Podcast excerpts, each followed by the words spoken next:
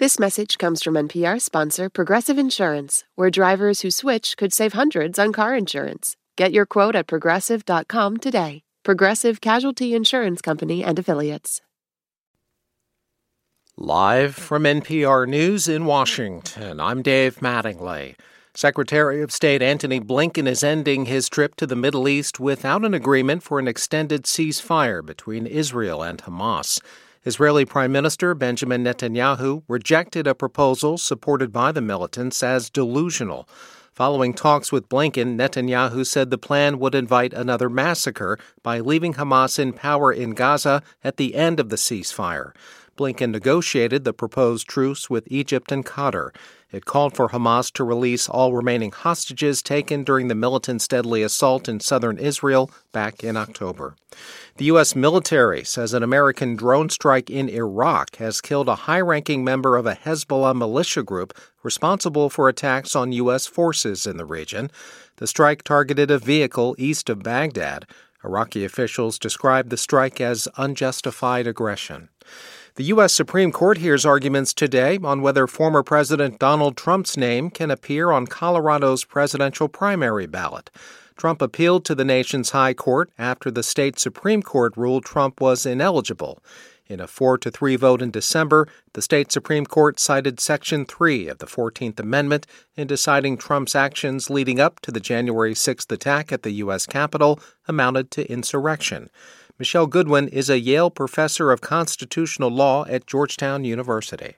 The Colorado Supreme Court interpreted the 14th Amendment, Section 3, as applying to a president, therefore, then uh, the former president being removed from the Colorado ballot. He's also been removed from the Maine ballot, but the Supreme Court has taken up the Colorado case. This is the first time the U.S. Supreme Court will consider a constitutional provision adopted after the Civil War to prevent former office holders who engaged in insurrection from holding office again.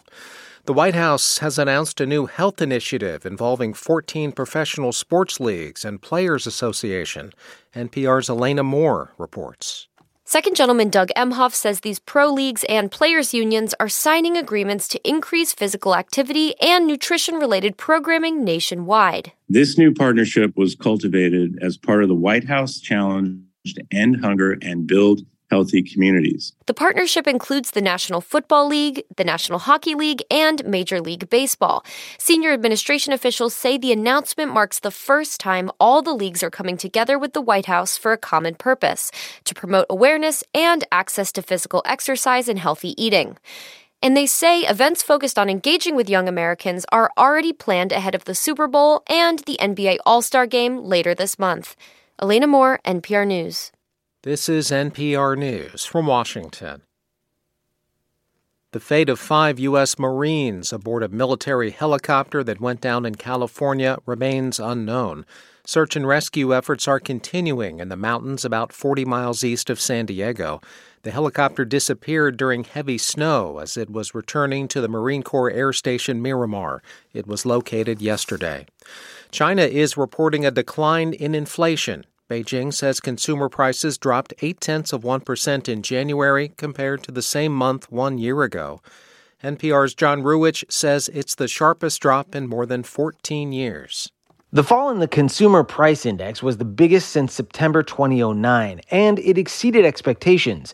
Economists polled by Reuters had forecast a drop of only 0.5%. The government reported that producer prices also fell in January. China's economy has struggled over the past year after authorities dropped tough COVID rules. Analysts say the latest data underscores the risk of entrenched deflation. January was the fourth month in a row of falling prices. Policymakers have been stepping up efforts to boost the economy, and they've also been trying to put a floor under falling share prices. John Ruwitch, NPR News, Shanghai. Honda is reporting stronger quarterly earnings. The Japanese automaker says profits were up 3.5% in the final quarter of 2023. The company cites stronger demand in the U.S. and Europe. Sales of vehicles jumped 21%. Earnings totaled $1.7 billion in the period of October through December. Dow futures are down seven points this morning. I'm Dave Mattingly in Washington.